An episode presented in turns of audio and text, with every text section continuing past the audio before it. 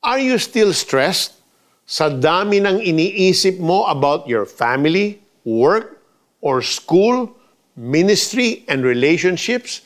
Do you find it difficult to manage everything? Kung oo, then take a rest, my dear.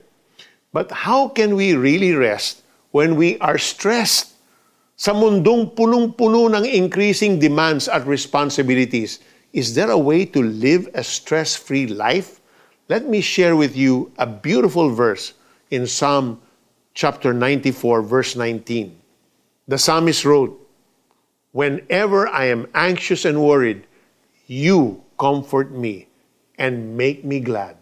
Obvious na stress na stress ang sumulat ng psalm na ito because there were many oppressive people around him. Pero sa halip na magmukmuk at mawalan ng pag-asa, he prayed to God and relied on His love and comfort. If your life is like the psalmist na gulong-gulo na sa dami ng iniisip at para bang napakaraming nagpapabigat sa iyo, here is the key. Look to God and rest in His love you can ask Him to help you cope with stress, anxiety, and fatigue. Bring all your problems to the Lord because He is concerned about you. Kapag pakiramdam mo nalulunod ka na at na-overwhelmed with all the worries and responsibilities, you can remember and recite this declaration by the psalmist. Clear your mind from everything that bothers you by praying to God who loves you. Come on, Let's pray. Panginoon, salamat po dahil kapag stress na stress na ako, pwede akong lumapit sa inyo for comfort and relief sa gitna ng lahat ng iniisip at nararamdaman ko sa oras na ito. Please give me peace.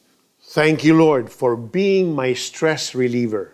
For the application, para maging ready ka sa parating na trials, challenges, and difficult times, arm yourself with God's Word ngayon pa lang.